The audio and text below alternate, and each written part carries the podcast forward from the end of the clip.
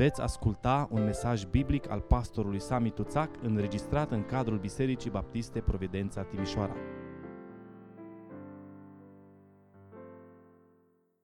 Vă invit să deschidem Sfânta Scriptură împreună în Cartea Iona, capitolul 3. Vom citi de la versetul 4 până la versetul 10, pagina 894 în Sfânta Scriptură. Iona, capitolul 3, începând cu versetul 4.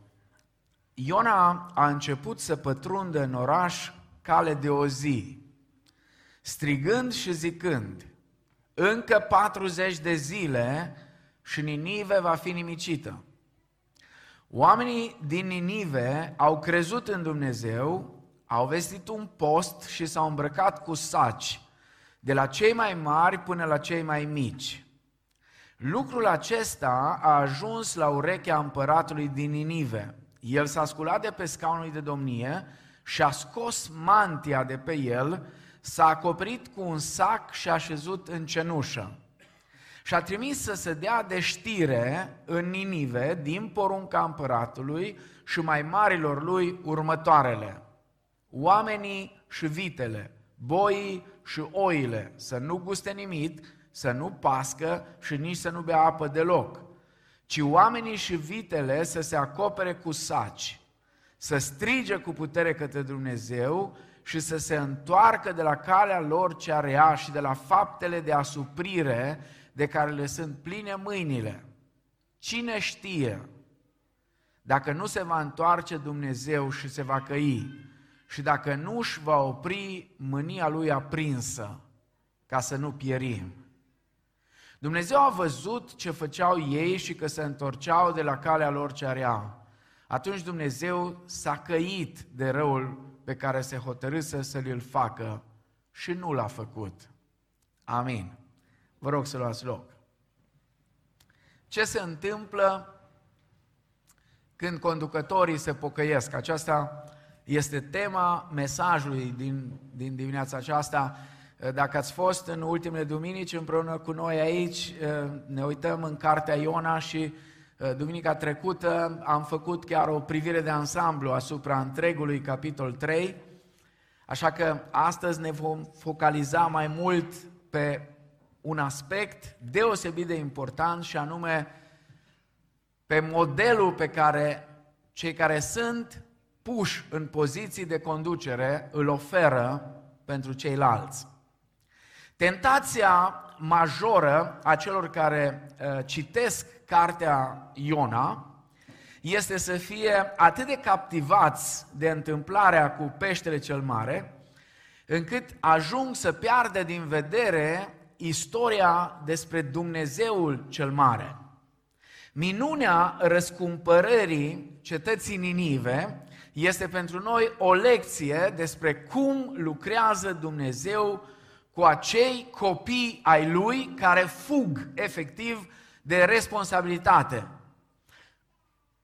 Cartea aceasta este o povestire despre cum îi urmărește pur și simplu Dumnezeu pe credincioșii îndărădnici care și-au pierdut direcția și despre cum îi aduce adesea de bună voie și siliți de împrejurări înapoi la linia de plutire. Țin minte un episod foarte hazliu din vremea când eram în școala generală. Atunci era un obicei să te pună să te tunzi într-un anume fel, pentru că era moda cu părul mare. Toată lumea voia să aibă părul mare.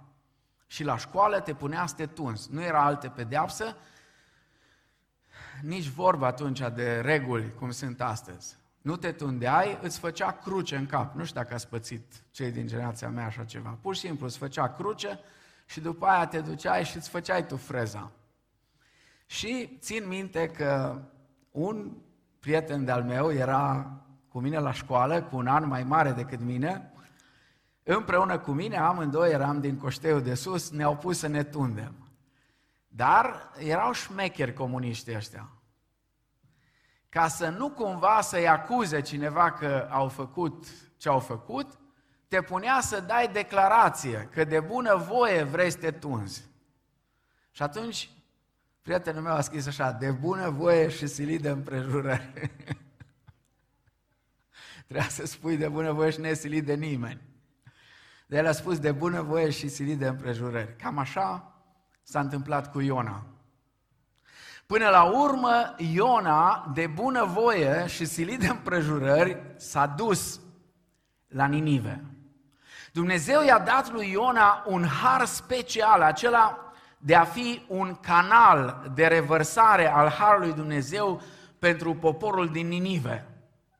Numai că pentru ca harul lui Dumnezeu să ajungă la poporul asirian, care da, într-adevăr era un popor crud, avea mâinile pline de fapte de asuprire, asta ei spun, împăratul lor spune despre ei, și desigur poporul asirian era o amenințare serioasă la adresa securității Israelului și poate, ă, mă rog, chiar a existenței Israelului, ca oamenii aceștia să se bucure de Harul lui Dumnezeu, era nevoie ca Iona să meargă la Ninive.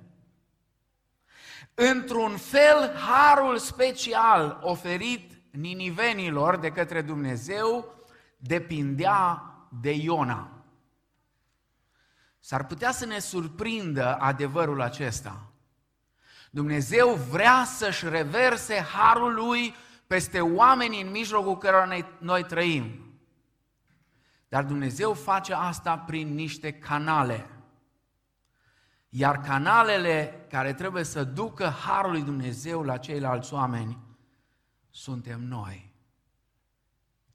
Domnul Isus, înainte să plece, le-a spus ucenicilor săi, veți primi o putere când se va pogorâ Duhul Sfânt peste voi și îmi veți fi martori în Ierusalim, în toată Iudeea, în Samaria și până la marginea pământului. Iar în Matei 28 spune, duceți-vă și faceți ucenici din toate neamurile.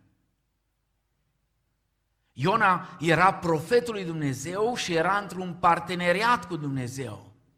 Iar acest parteneriat divino-uman cerea ca ambele părți să fie dedicate cauzei, cu o dăruire necondiționată. Înțelegem noi oare de ce spune Pavel ceea ce spune în Romani, capitolul 10, vă rog dacă aveți la îndemână Scriptura în orice formă, scrisă sau electronică, deschideți la Romani 10, Romani 10 cu 13 până la 15. Fiindcă oricine va chema numele Domnului va fi mântuit. Dar cum vor chema pe acela în care n-au crezut? Și cum vor crede în acela despre care n-au auzit? Și cum vor auzi despre el fără propovăduitor? Și cum vor propovădui dacă nu sunt trimiși? După cum este scris, cât de frumoase sunt picioarele celor ce vestesc pacea, a celor ce vestesc Evanghelia. Ceea ce spune Pavel are următoarea logică. Noi vrem ca oamenii să vină la credință. Dar ei nu vor veni la credință dacă nu vor auzi despre credință. N-are cum cineva să vină la Hristos dacă n-aude despre Hristos. E absurd să, să ai pretenția asta. Cineva să devină creștin, cineva să-și predea viața Domnului Isus Hristos fără să audă despre Hristos. Și apoi Pavel merge cu logica mai departe și spune, n-are cum să audă despre Hristos dacă nimeni nu merge să-i spună. Și apoi spune, dacă nu te duci la el să-i spui, n-are cine, n-are cum. Oamenii aceia din Ninive aveau nevoie să audă mesajul lui Dumnezeu și Dumnezeu dorea să le ofere o șansă. Dar pentru ca Harul lui Dumnezeu să se reverse peste ei, canalul prin care Dumnezeu a ales să lucreze era Iona. Acum, n-aș vrea să vă surprind, dar Dumnezeu chiar iubește oamenii. Cartea Iona e o carte despre har, chiar dacă e din Vechiul Testament. E o carte despre Harul lui Dumnezeu nespus de mare. Dumnezeu iubește oamenii. Dumnezeu vrea ca oamenii să se întoarcă la El. Pe viața mea jur, zice Domnul, că nu doresc moartea păcătosului, ci ca El să se întoarcă. Dar în economia lui Dumnezeu lucrurile stau așa. Harul pe care Dumnezeu vrea să-l reverse ajunge la oamenii pierduți prin niște canale care sunt copiii lui Dumnezeu. Copiii Domnului sunt cei care trebuie să meargă și să vorbească despre asta. Haideți să încercăm să ne imaginăm pentru o clipă ce s-ar fi întâmplat dacă Iona nu mergea la Ninive nici a doua oară. Ce s-ar fi întâmplat dacă ar fi respins din nou chemarea lui Dumnezeu la dedicare și la slujire? Ce s-ar fi întâmplat dacă ar fi evitat din nou să se implice? Iar Dumnezeu nu l-ar mai fi trimis încă o dată. N-ar mai fi căutat după el. Nu l-ar mai fi urmărit să vadă unde s-a dus. Cu siguranță istoria ar fi fost diferită sau cel puțin istoria cetății Ninive ar fi fost alta. Dar avem un Dumnezeu mare, El ne caută atunci când fugim de El. Ne caută atunci când fugim de dedicare, ne dă har după har și ne dă mereu și mereu o a doua șansă să-L slujim. Acum, privind în capitolul 3 al cărții lui Iona, suntem uimiți efectiv de succesul lucrării lui Iona, mai ales că Iona nu s-a dus acolo cu dorința de a avea succes. Iona nu s-a dus acolo cu dorința ca ăia de acolo să primească mesajul din partea lui Dumnezeu. Și totuși, lucrarea lui Iona este o lucrare fantastică.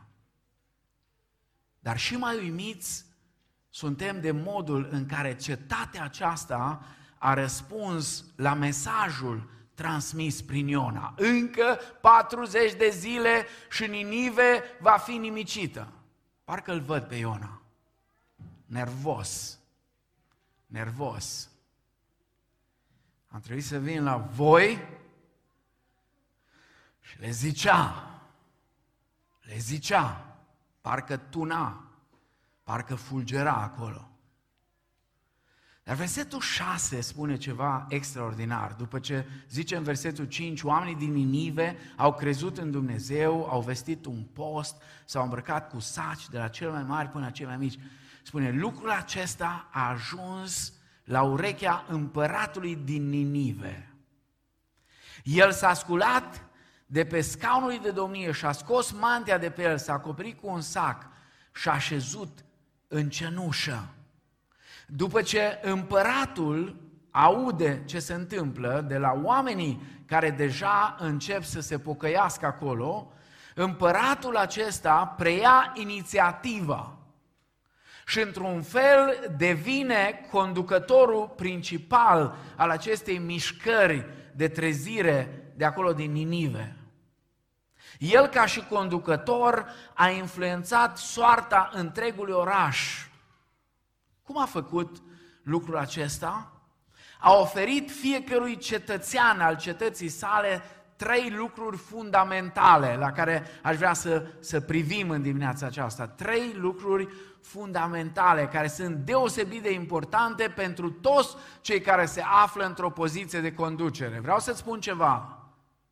În familie, dacă ești tată sau mamă, te afli într-o poziție de conducere. Asta e voia lui Dumnezeu pentru viața de familie. Copiii să trăiască și să crească sub autoritatea și conducerea părinților lor. Scriptura spune asta, copii, ascultați în Domnul de părinții voștri. Dacă ești în biserică și ești într-o poziție de slujire, într-o poziție de conducere, Dumnezeu te-a pus acolo ca să conduci trupul lui Hristos și voia lui Dumnezeu pentru viața bisericii lui Hristos este ca fiecare membru din biserică să trăiască și să crească din punct de vedere spiritual și desigur să slujească sub călăuzirea, sub conducerea și sub autoritatea celor chemați de Dumnezeu și validați de biserică pentru o anumită poziție de slujire. Ascultați de mai mari voștri în Domnul, spune Scriptura. Dacă ești în societate la tine la servici, pus într-o anumită poziție, Dumnezeu te-a pus acolo. Chiar dacă unii zic șeful în glumă sau în serios, mă rog, Dumnezeu te-a pus acolo în poziția aceea, în poziția aceea. Și voia lui Dumnezeu este ca în societate, acolo unde Dumnezeu ne-a pus pe fiecare, să fim supuși celor care sunt deasupra noastră. Acum, revenind la împăratul din Ninive, el a înțeles foarte bine că soarta națiunii lui depinde de ceea ce va face fiecare individ de acolo, dar mai ales va depinde de atitudinea lui ca și lider peste națiunea lui. Așa că omul acesta a oferit supușilor lui trei lucruri. În primul rând, un exemplu de pocăință. Un exemplu de pocăință. Recitesc versetul 6. El, adică împăratul, s-a sculat de pe scaunul de domnie și a scos mantia de pe el, s-a acoperit cu un sac și a șezut în cenușă. Împăratul acesta a înțeles foarte bine ce înseamnă puterea modelului. Puterea modelului.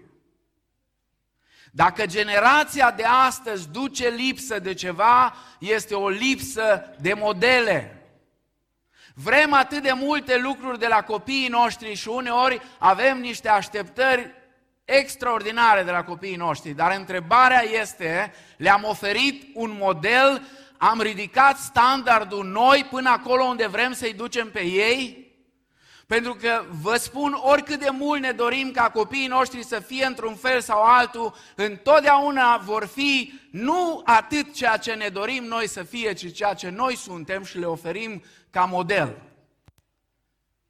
De aceea modelul, puterea modelului este extraordinară. Așa că împăratul acesta s-a pocăit el mai întâi și face niște lucruri care uh, vorbesc despre pocăința lui adâncă. S-a sculat de pe scaunul lui de domnie. Era o recunoaștere a faptului că există cineva mai mare decât el. Atunci când toată conducerea acelui imperiu asirian se aduna în sala tronului, împăratul stătea undeva pe tron deasupra tuturor și toată lumea când venea spre el să pleca înaintea lui. Și toată lumea știa că acolo, în tronul ăla, stă toată autoritatea. În momentul când s-a dat jos de pe scaunul de domnie, mesajul pe care l-a transmis a fost că există cineva mai mare decât el. Apoi și-a scos mantia de pe el. Mantia era un semn al autorității. Vă rog să rețineți, oamenii ăștia, împărații aceștia, erau monarhi absolutiști. Dacă ăsta făcea așa sau așa, însemna viață și moarte. Aveau drept de viață și de moarte asupra supușilor lor. Aveau autoritate extraordinară. În momentul când și-a dat jos mantia și a venit, niciodată împăratul nu venea în mijlocul națiunii lui fără mantia aceea. Mi-amintesc o chestiune foarte șoadă, când au început să vină unii să adune taxele de la țărani, pe vremea când uh, tatăl meu era foarte tânăr, copil, a venit un preceptor din ăsta de la Făget, îmbrăcat în haine de țăran, la străbunica mea, la bunica lui. Și i-a spus, am venit să-mi dai darea, darea, adică dările, ă, astea, ă, taxele. Și bunica i-a spus, nu îți dau. A, uite aici, am hârtie de la Făget, de acolo, de la... Ai hârtie, dar n-ai țoale. N-ai țoale, nu funcționează. Și n-a vrut să-i dea banii, nu l-a crezut. Și a trebuit să vină la înapoi îmbrăcat în țoale de domn. Și când a avut țoale de domn, o zis, nu, acum îmi dai bani, acum îți dau. Când împăratul acela a ieșit fără mantia lui, era ca unul dintre ei.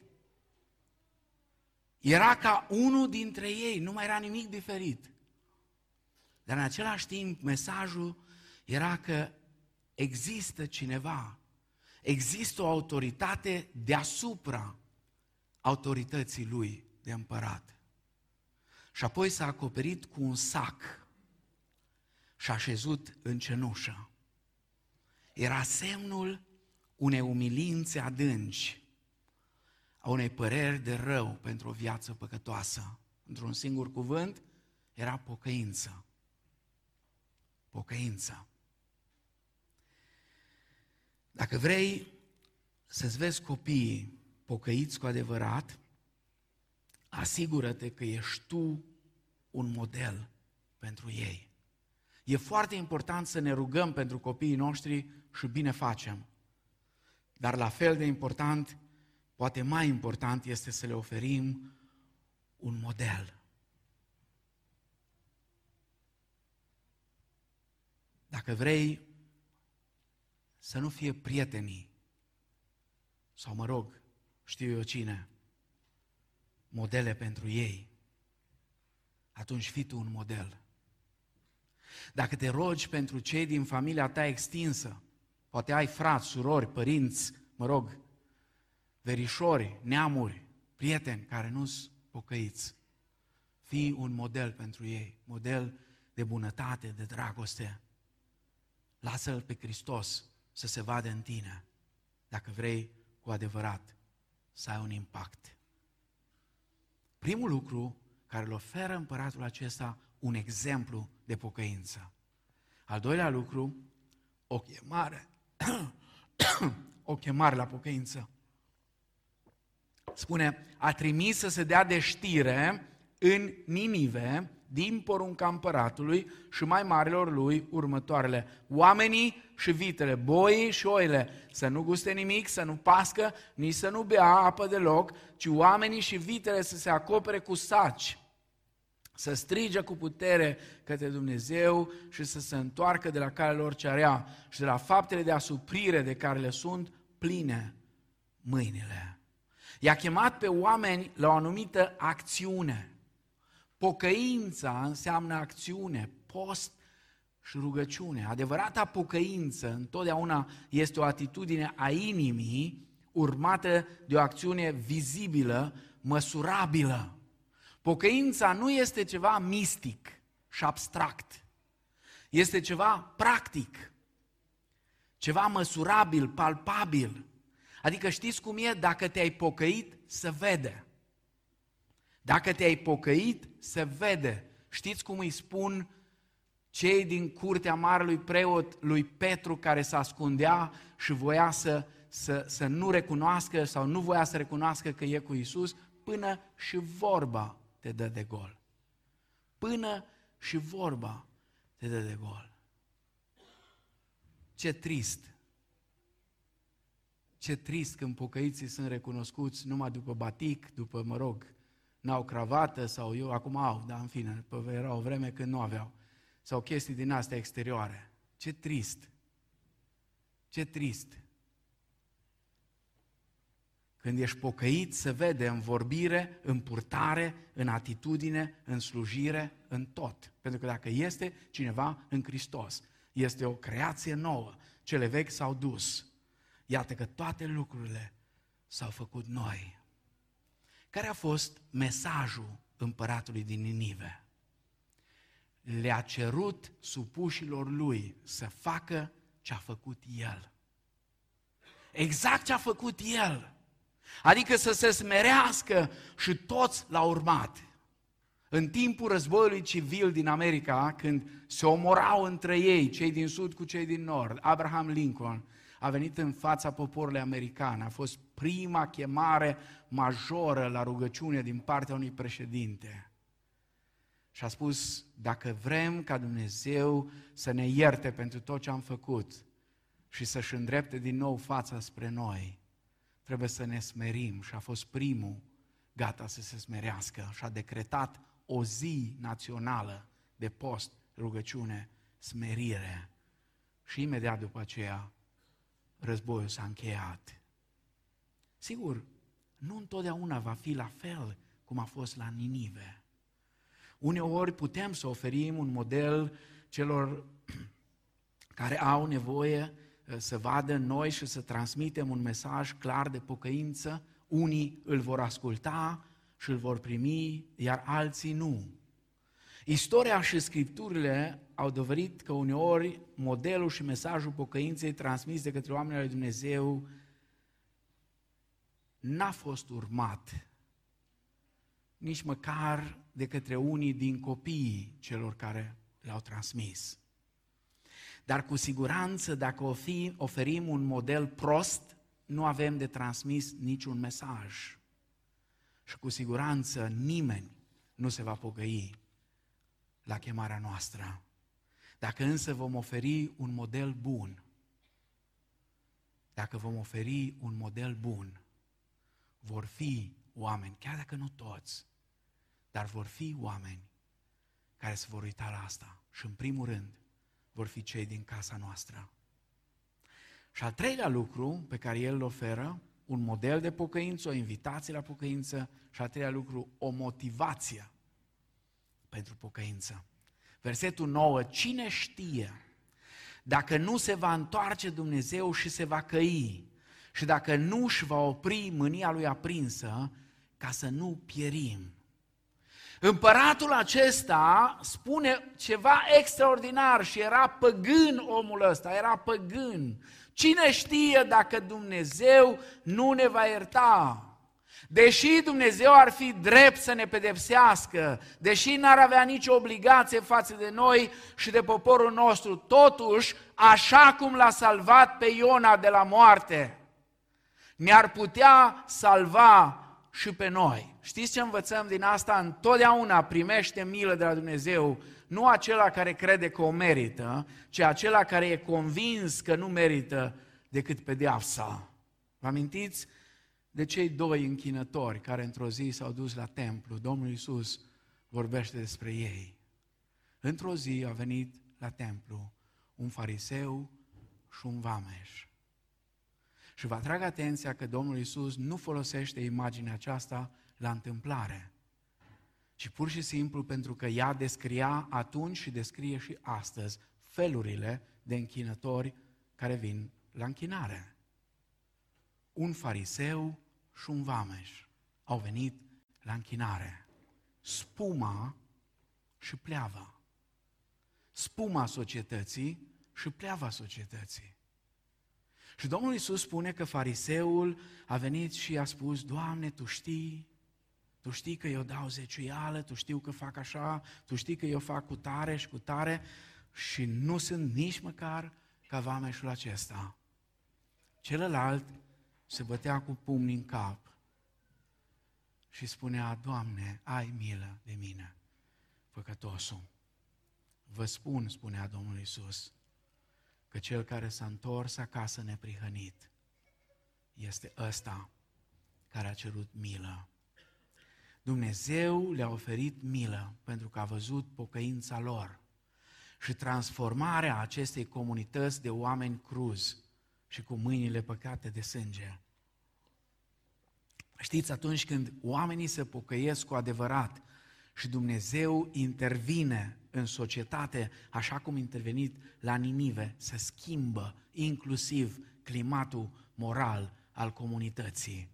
Una din, unul din lucrurile care îmi plac foarte mult și vă încurajez, îmi place să citesc despre istoria trezirilor spirituale. Și chiar vă recomand, vă recomand celor mai tineri, există o carte, e un pic cam groasă, dar merită, scrisă de Jonathan Edward, teologul Americii, așa a fost numit. Omul pe care Dumnezeu l-a folosit atunci când a început Marea Trezire din America.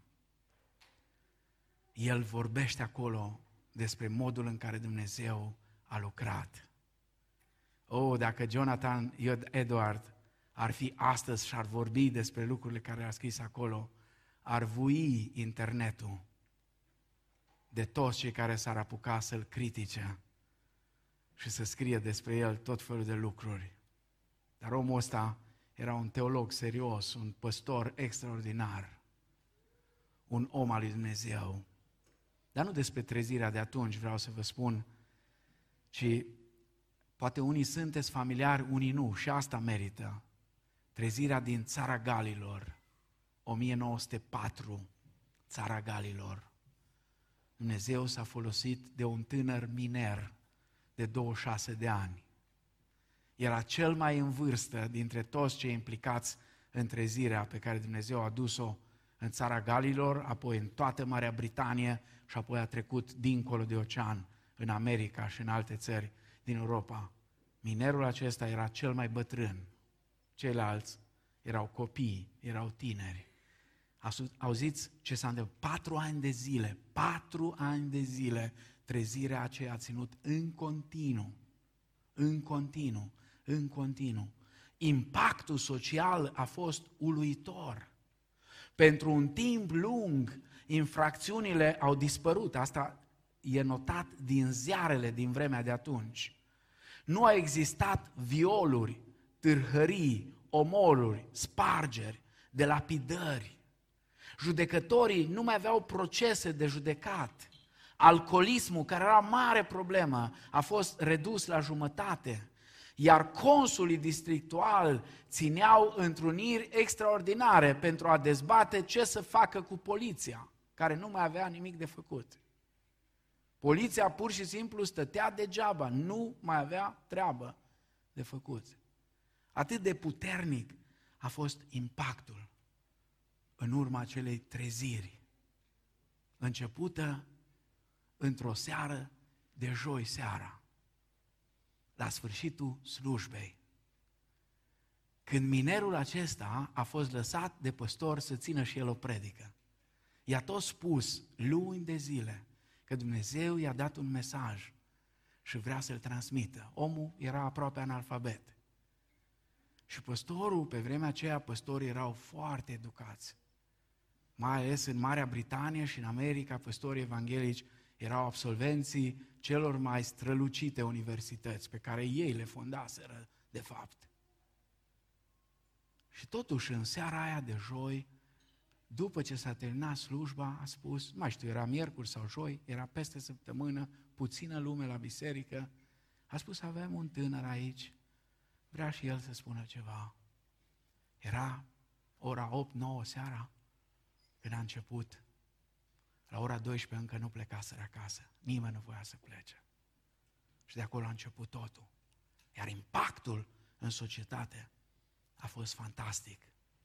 Ce impact extraordinar a avut asupra comunității din Ninive întoarcerea Dumnezeu a împăratului lor. El s-a pocăit pentru sine, dar apoi și-a folosit influența pentru a aduce întregul popor la pocăință a dat chiar un decret prin care a cerut tuturor nivenilor să se pocăiască. Și atunci când Dumnezeu a văzut ce făcuse, a fost milă de ei și nu i-a nimicit. Un conducător care s-a pocăit a influențat soarta unei cetăți întregi. Înțelegem cât de importantă este influența noastră în familie, în biserică, în societate, a fiecăruia dintre noi aflat într-o poziție sau alta de conducere. Am putea încheia, dar n-aș vrea să încheiem fără să punem o întrebare foarte importantă. A fost cazul cetății Ninive un caz singular? Am văzut cum pocăința lor a schimbat cursul, destinul unei națiuni întregi. Dar s-a mai întâmplat așa ceva în istorie? Dați-mi voie să punctez doar câteva lucruri ca să vedeți cum a lucrat și lucrează Dumnezeu. Istoria evreilor din cartea Estera vorbește despre asta. Estera, capitolul 4, versetele 15 la 17, s-au pus toți pe post și rugăciune, erau condamnați la moarte. Și Mardoheu îi spune Esterei să nu cumva să crezi că dacă ești în casa împăratului vei scăpa. Și atunci Estera împreună cu Mardoheu cheamă întreaga suflare și totul se schimbă. Apoi puteți să vă uitați acasă în 2 Cronici 20, e fantastic.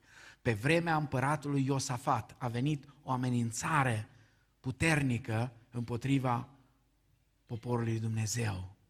Împăratul Iosafat a venit în mijlocul adunării și s-a rugat și apoi a chemat poporul la rugăciune, la smerire, la pocăință. Și o să vă uitați versetele 20-24, Dumnezeu intervine. Și cei care au vrut să-i atace nu mai vin, nu-i mai atacă. În anul 1756, regele Angliei a proclamat o zi de rugăciune solemnă și post datorită unei invazii amenințătoare din partea Franței. Cu privire la ziua aceea, John Wesley a scris în jurnalul său, ziua de post a fost o zi slăvită, așa cum Londra a văzut rar. Fiecare biserică din oraș era înțesată de lume. În mod sigur, Dumnezeu ne va auzi rugăciunea și vom trăi totuși o perioadă mai îndelungată de pace. Mai târziu, John Wesley a adăugat în josul paginii din jurnalul lui. Smerenia a fost transformată în bucurie națională, pentru că invazia amenințătoare din partea Franței a fost evitată. Pur și simplu, nimeni n-a înțeles de ce n-au mai venit. Un alt episod foarte tare, cu siguranță ați auzit despre el, în luna mai 1940, Germania a invadat Olanda și a atacat Belgia.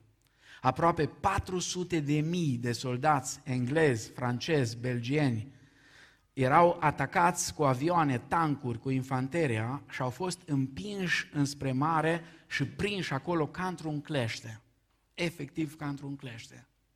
Anglia și Franța au proclamat împreună pe data de 26 mai o zi de rugăciune națională. Toți și-au oprit activitatea și au umplut la maxim bisericile și sinagogile.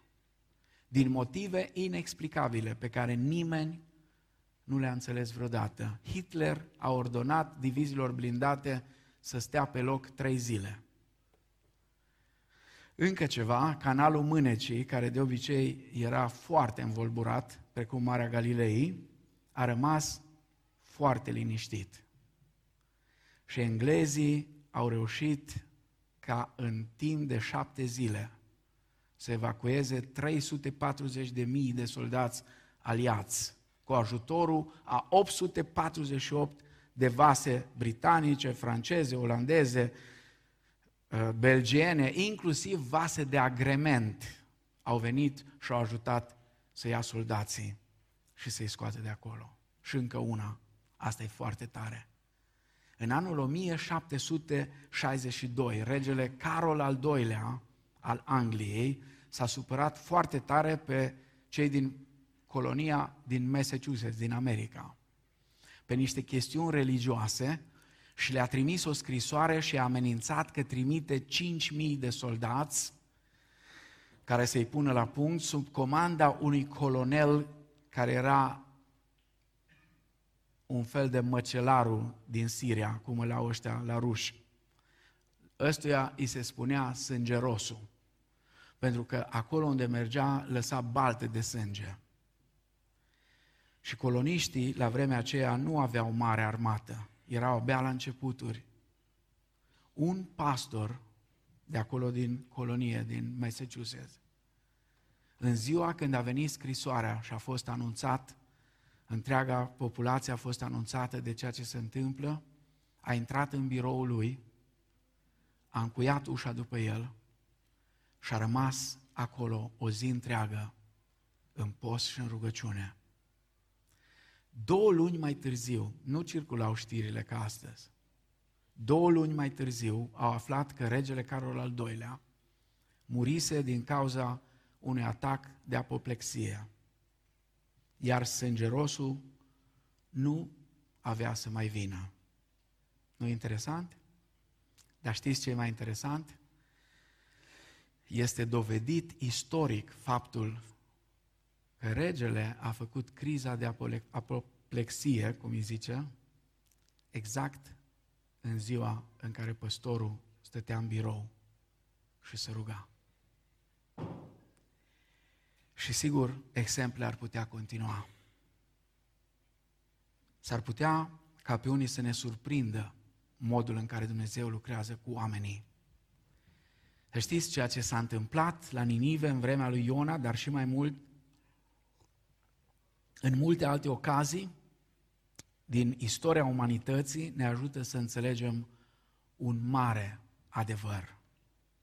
Păcatul este răsplătit cu pedeapsă, dar pocăința este răsplătită cu îndurare.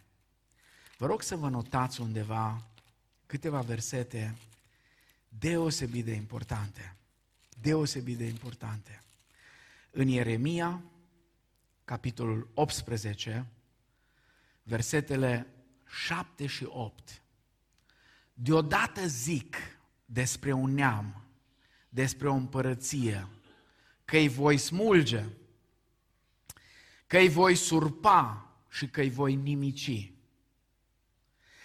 Dar dacă neamul acesta, despre care am vorbit astfel, se întoarce de la răutatea lui, atunci și mie îmi pare rău de rău pe care îl pusesem în gând să l fac. Înțelegeți logica mesajului pe care împăratul din Ninive îl transmite, fără ca să cunoască cuvântul lui Dumnezeu. Omul acela, doar din mesajul lui Iona, nu știu ce le-a mai spus Iona în plus. Nu știu dacă împăratul din Ninive s-a întâlnit personal cu Iona. Posibil. Posibil că, văzând că face vâlvă în cetatea lui, să-l fi chemat la o discuție. Nu știu. Nu știu asta. Dar observați cum un păgân înțelege uneori mai bine decât creștinii principiul după care Dumnezeu lucrează. Păcatul este răsplătit cu pedeapsă pocăința cu îndurare. Spunea unul din predicatorii puritani, chiar dacă cerul a emis o lege, iar roțile ei sunt deja în mișcare, există totuși o armă puternică la care putem recurge. Și această armă puternică este pocăința. Pocăința, postul și rugăciunea. Dumnezeu ne promite că ne va asculta, ne va ierta, ne va reabilita, atât ca indivizi, cât ca și familii, ca biserici, ca națiune. Acum, dacă ne uităm la ce se întâmplă în jurul nostru și sunt uimit să văd cât de mulți observatori avem astăzi care toți văd cât de rău e, cât de rău e în lumea asta, și da, da, copilașilor, este ceasul cel de pe urmă, spunea Ioan. Acum 2000 de ani spunea asta. Copilașilor o să vină anticrist. Și unii anticriști sunt între voi. Sigur, putem să ne uităm la tot ce se întâmplă în jurul nostru, să ne lamentăm, să acuzăm, să privim neputincioși la degradarea nemai întâlnită a societății, sau putem să credem și să acționăm prin pocăință, prin post, prin rugăciune și acțiune, desigur, la schimbarea destinului națiunii în care noi trăim, a generației în care Dumnezeu ne-a pus.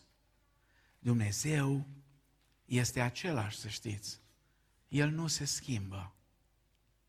Dacă ceva se întâmplă sau nu se întâmplă, problema este la noi, nu pentru că Dumnezeu n-ar lucra, nu pentru că Dumnezeu astăzi ar fi limitat, nu pentru că Dumnezeu nu ar vrea să facă astăzi ceea ce a făcut în istorie, în trecut.